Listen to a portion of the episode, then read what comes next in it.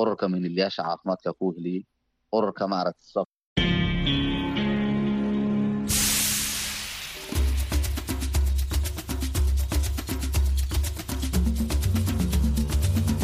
Hii ni idhaa ya Kiswahili ya Sauti ya Amerika, VOA. Karibu katika matangazo yetu ya nusu saa leo Jumamosi, yanakujia saa moja na nusu usiku kwa saa za Afrika Mashariki na saa kumi na mbili na nusu jioni kwa saa za Afrika ya Kati. Naitwa Patrick Ndwimana.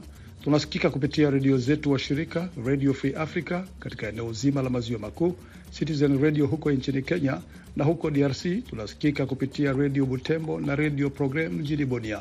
Katika matangazo ya leo tutakuletea kipindi cha jarida ambacho kinaangazia matukio muhimu ya wiki yaliyotokea Marekani, Afrika na kwingineko duniani. Lakini kwanza tupate habari za dunia.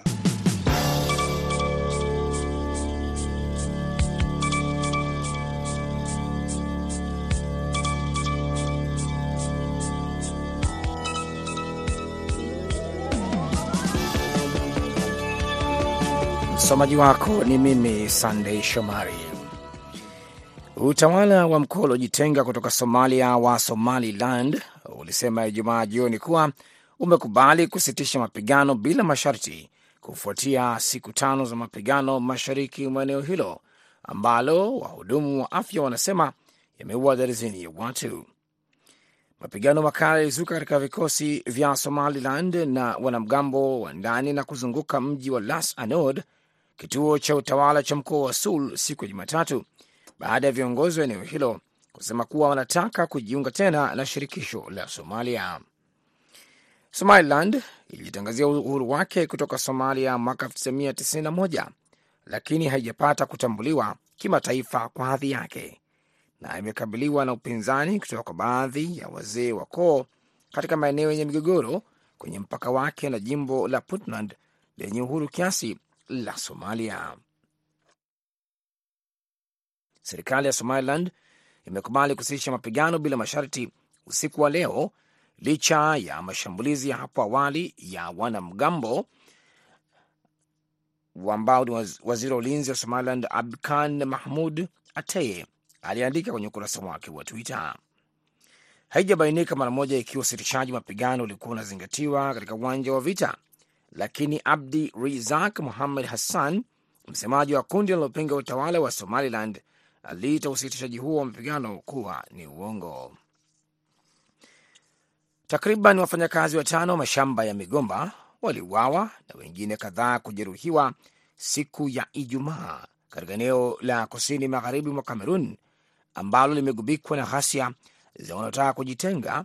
Kiongozi wa chama cha wafanyakazi alisema watu wasiojulikana walishambulia na kulipiga risasi lori lililokuwa limebeba wafanyakazi wa shirika la maendeleo la Cameroon CDC, kampuni kubwa zaidi ya viwanda vya kilimo inayomilikiwa na serikali, ambayo wafanyakazi wake walilengwa hapo awali na watu wanaotaka kujitenga wenye silaha wanaozungumza lugha ya Kiingereza wanaopigania taifa huru.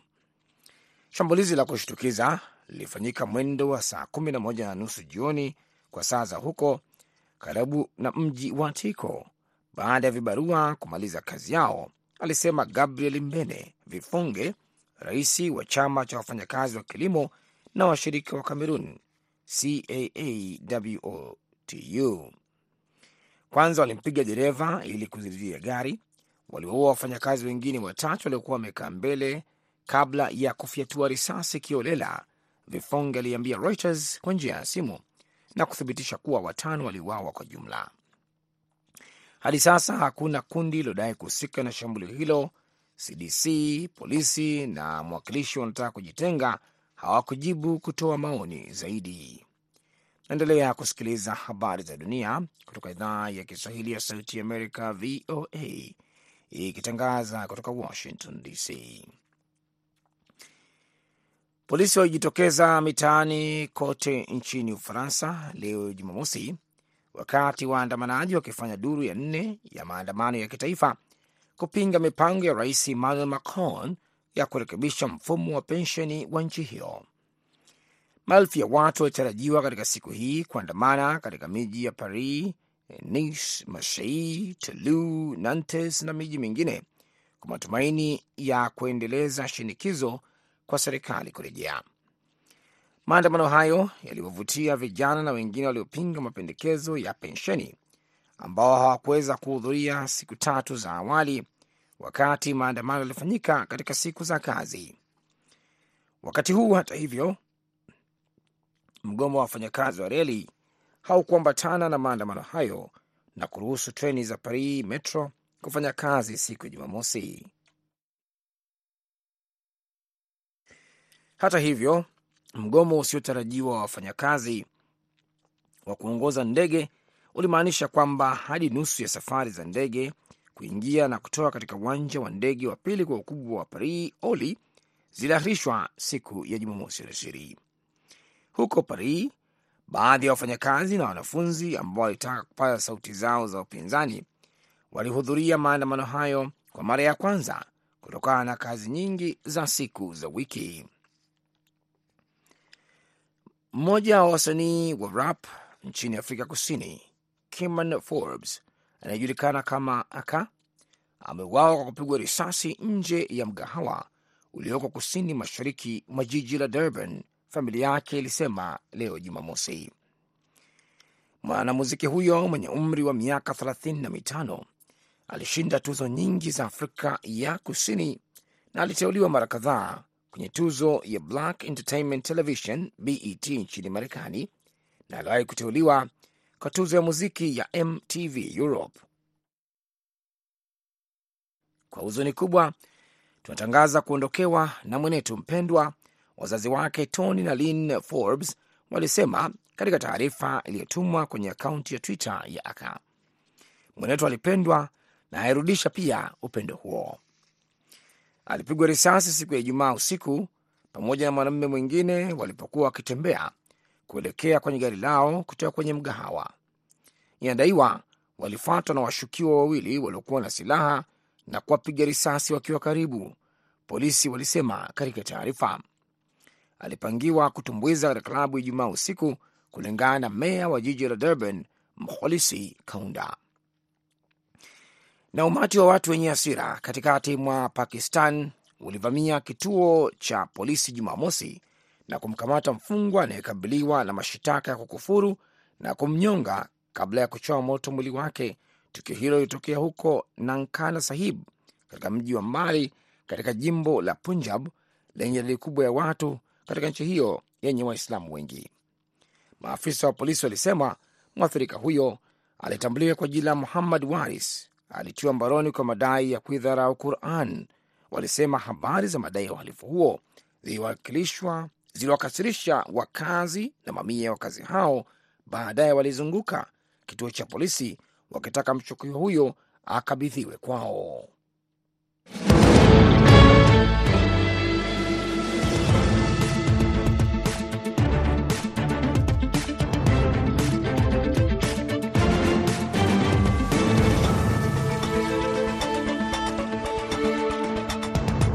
Hili ni jarida la wiki kutoka idhaa ya Kiswahili ya Sauti Amerika. Jina langu ni BMJ Mridhi nikiwa hapa Washington DC. Ni wiki ambayo imeshuhudia matukio chungu nzima, kuanzia tetemeko kubwa la ardhi nchini Uturuki na Siria lililosababisha vifo vya maelfu ya watu, hotuba ya hali ya taifa hapa Marekani na nyingine nchini Afrika Kusini. Hali ya taharuki nayo kaendelea kutanda mashariki mwa DRC na Uganda nayo ikakataa kuongeza muda wa uwepo wa afisi ya Umoja wa Mataifa ya haki za binadamu, kati ya mengine yaliyotokea wiki hii. Karibu msikilizaji, tuandamane pamoja hadi tamati.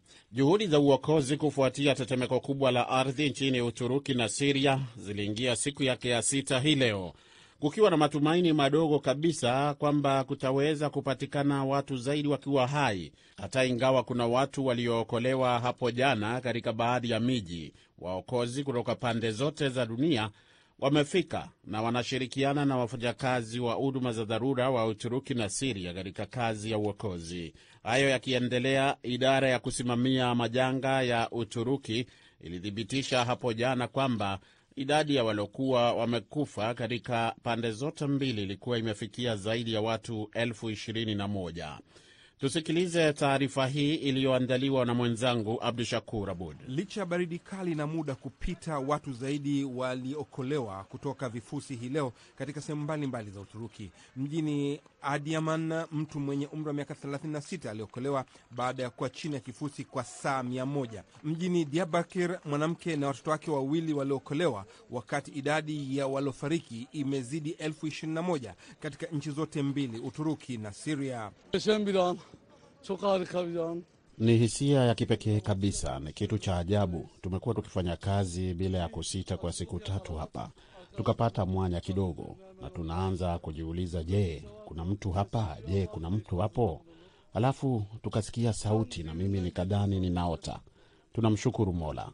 Siku zinapoendelea na baridi kuzidi, wataalamu wanasema hakuna uwezekano mkubwa wa kupatikana watu wengi hai, na hiyo inatia wasiwasi waathiriwa na familia za waathiriwa, wakiendelea kuwa na hamu na kukata tamaa, wakisubiri kupata habari za ikiwa jamaa zao wako hai au mili yao itapatikana katika vifusi katika miji mbalimbali ya nchi hizi mbili.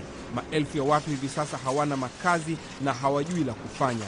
Nihat Daga, mkazi wa Hatai, anasema hamwombei mtu maafa kama haya.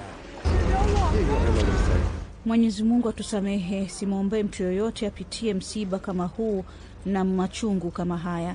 Tuna maelfu na maelfu ya waliofariki, huenda idadi ya vifo ikafikia hata laki moja. Mungu asijalie hivyo, machungu yetu ni makubwa sana. Kwa upande mwingine, hasira zimeongezeka miongoni mwa waathiriwa kuhusu namna serikali zao zinashughulikia janga hilo. Huko Siria, mkuu wa huduma za dharura White Helmet Raid Al Saleh ana utuhumu Umoja wa Mataifa kwa kutowasilisha msaada wa dharura unaostahiki katika maeneo yanayoshikiliwa na waasi. yani alwada dani asif Hebu wacha nikuelezeni hali ilivyo kwa njia ya ukweli kabisa. Hali nchini Siria ni mbaya kabisa. Tukitaka kuzungumzia jukumu la Umoja wa Mataifa, tunaweza kusema ni mbaya kabisa.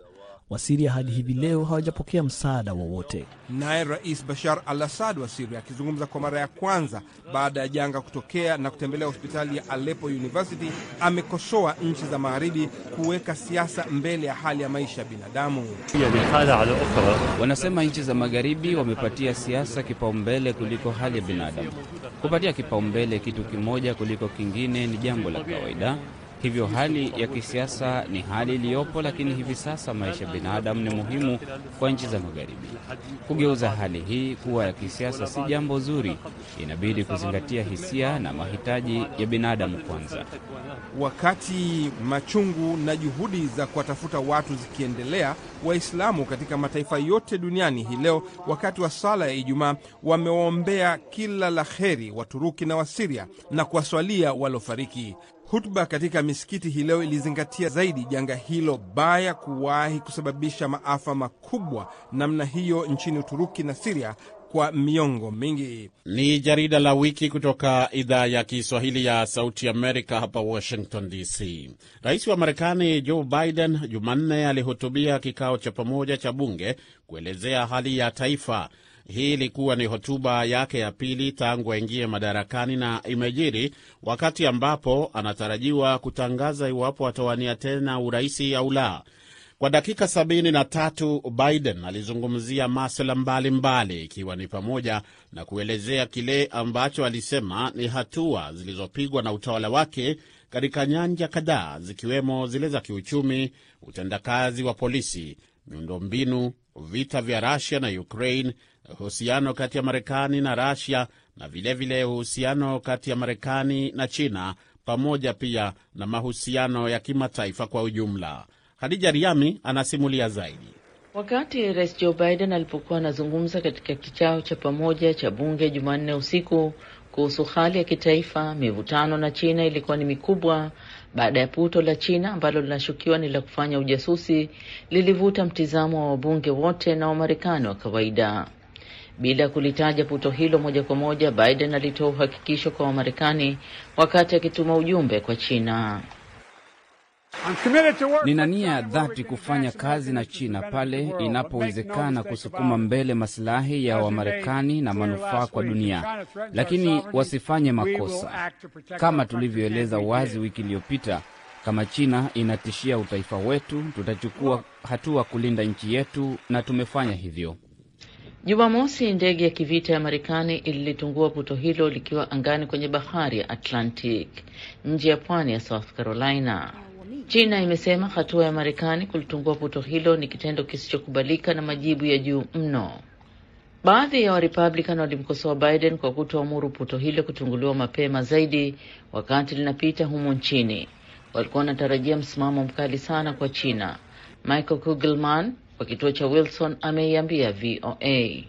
So he was not taking... Kwa hiyo alikuwa anachukua msimamo wa nguvu, alikuwa ameacha nafasi wazi kwa maridhiano, na kwa kweli sidhani wabunge wale waliotaka msimamo mkali wameridhishwa na kile ambacho amekisema jana usiku.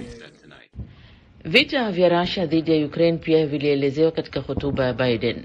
Marekani ina nia ya dhati ya kutoa zaidi ya dola bilioni 27 kama misaada wa ulinzi kwa Ukraine. Biden alisema uvamizi wa rais wa Russia Vladimir Putin mwaka mmoja uliopita ulikuwa mtihani kwa Marekani ambao wamefaulu. Tumeunganisha NATO na kujenga ushirika wa ulimwengu. Tumesimama dhidi ya uchokozi wa Putin. Tumesimama na watu wa Ukraine.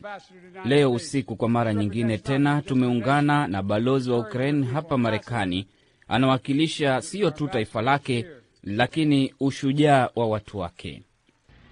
Baadhi ya Warepublican wamekuwa na mashaka ya misaada ya kijeshi kwa Ukraine, lakini haikuwa hivyo kwa Warepublican. Pamoja na spika wa bunge Kevin McCarthy alionekana kuunga mkono matamshi ya Biden. Hebu niseme nimeona uungwaji mkono mwingi kutoka upande wa Republican ndani ya bunge wakati alipozungumza kuhusu Ukraine, hasa wakati aliposema tuko katika hili kwa muda wowote ambao utahitajika. Tumewasikia wa Republican wakisukuma haswa kwamba hakuna hundi tupu kwa Ukraine.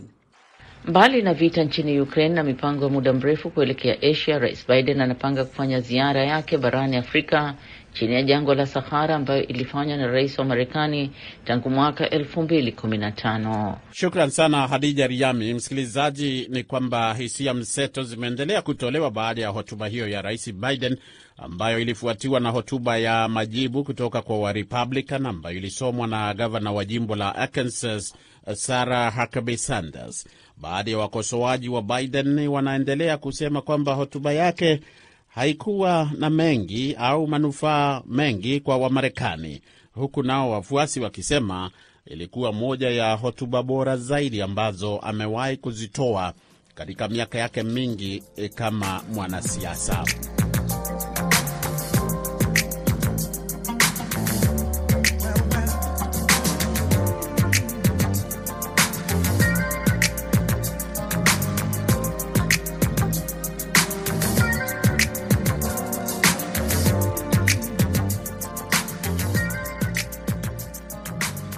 Ni jarida la wiki kutoka idhaa ya Kiswahili ya Sauti ya Amerika hapa Washington DC.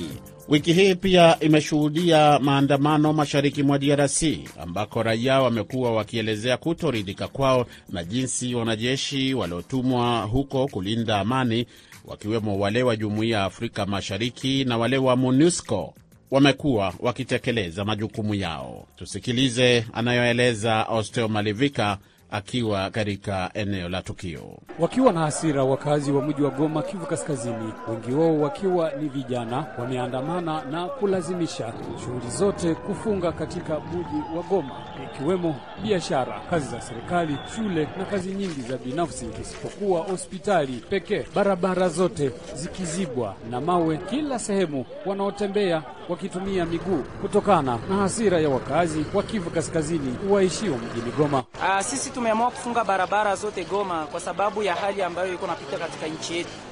E, tuko na watu ambao wameitwa kukuja kutusaidia, lakini hao hao ndio tena wako natuua sisi, ndio kwa maana tunafunga barabara.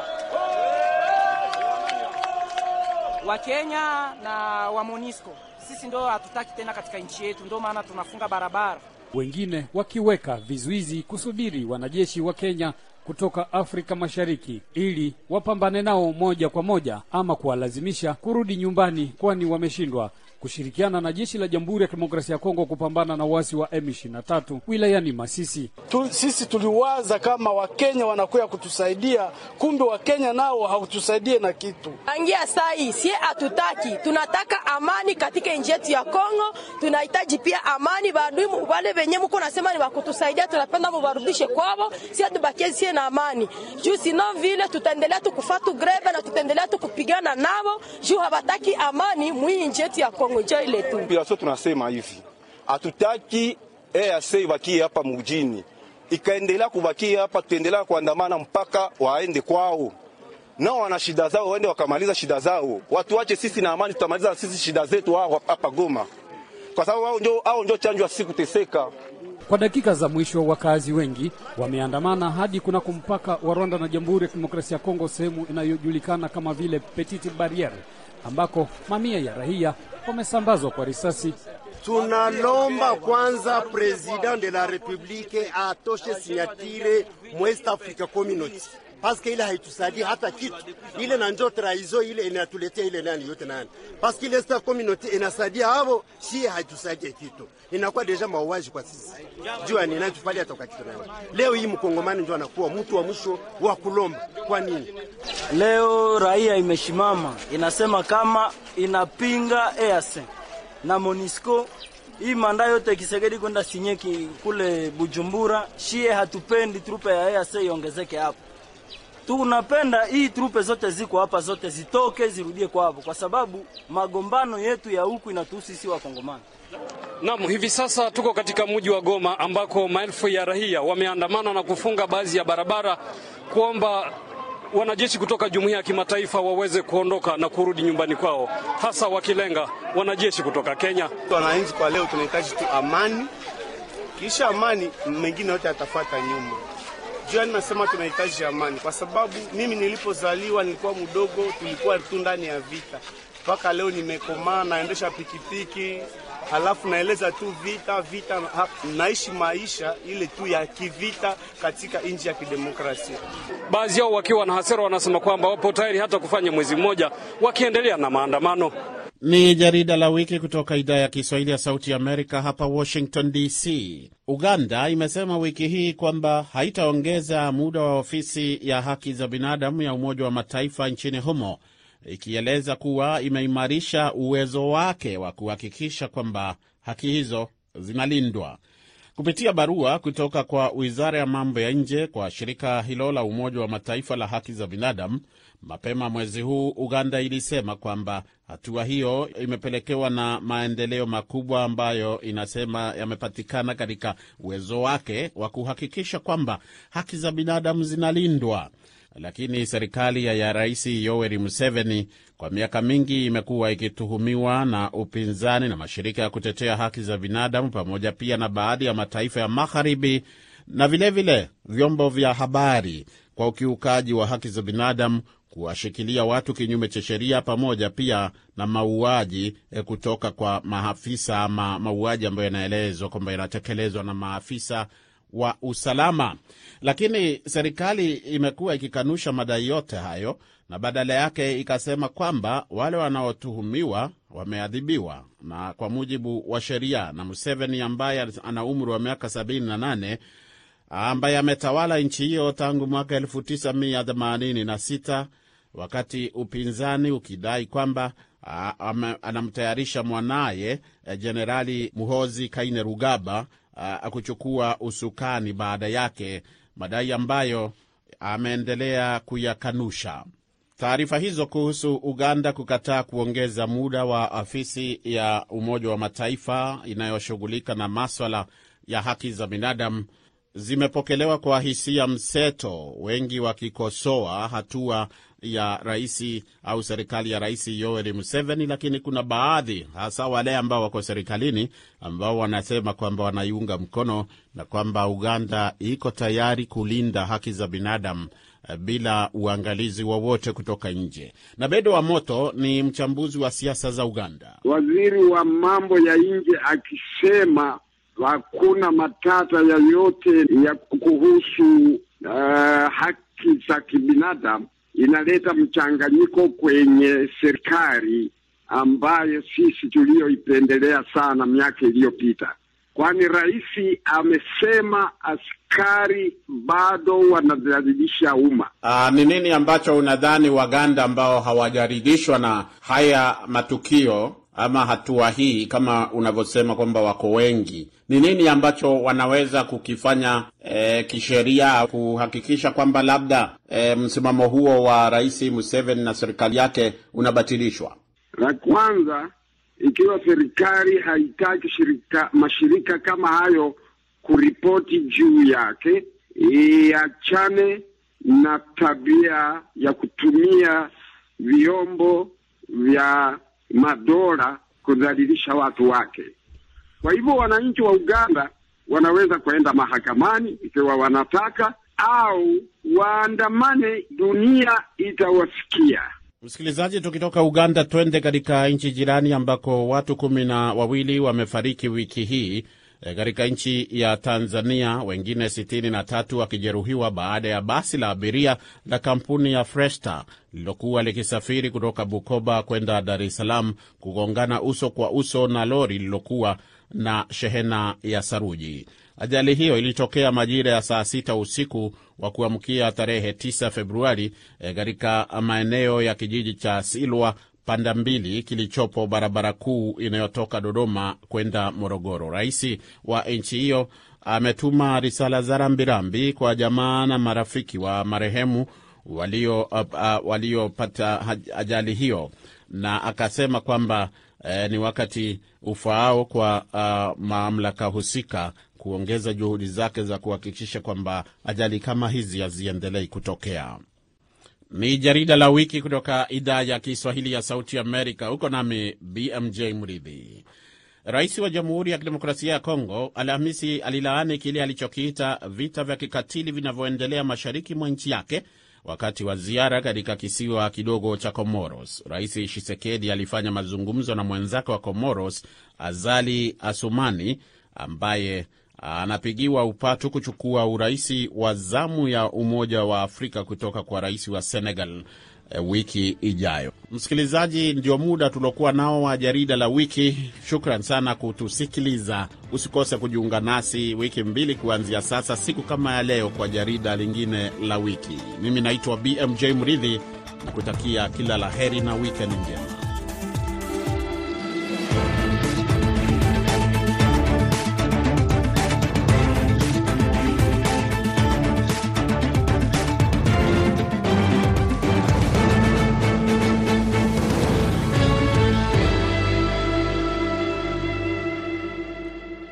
Asante sana BMJ Mridhi kwenye jarida hilo la wiki. Basi msikilizaji, ambaye unasikiliza matangazo haya kutoka idhaa ya Kiswahili ya Sauti Amerika, kabla ya kukamilisha matangazo haya kabisa, tafadhali ungana nami katika muktasari wa habari.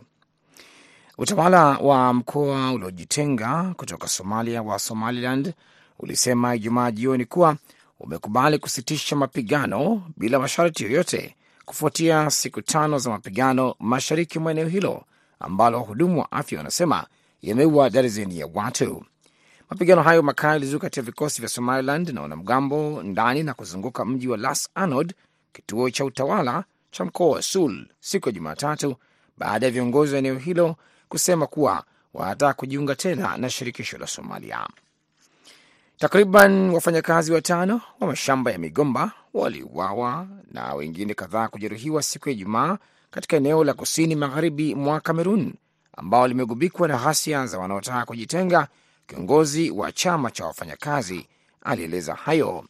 Watu wasiojulikana walishambulia na kulipiga risasi lori lilikuwa limebeba wafanyakazi wa shirika la maendeleo la Kamerun, CDC na polisi walijitokeza kote mitaani nchini Ufaransa hii leo Jumamosi, wakati waandamanaji wakifanya duru ya nne ya maandamano ya kitaifa kupinga mipango ya Rais Emmanuel Macron kurekebisha mfumo wa pensheni wa nchi hiyo.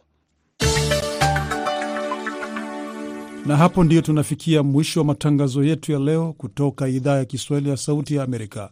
Msikose kuungana nasi hapo kesho kama kawaida ifikapo saa 12 na nusu jioni saa za Afrika ya Kati na saa moja na nusu usiku kwa saa za Afrika Mashariki.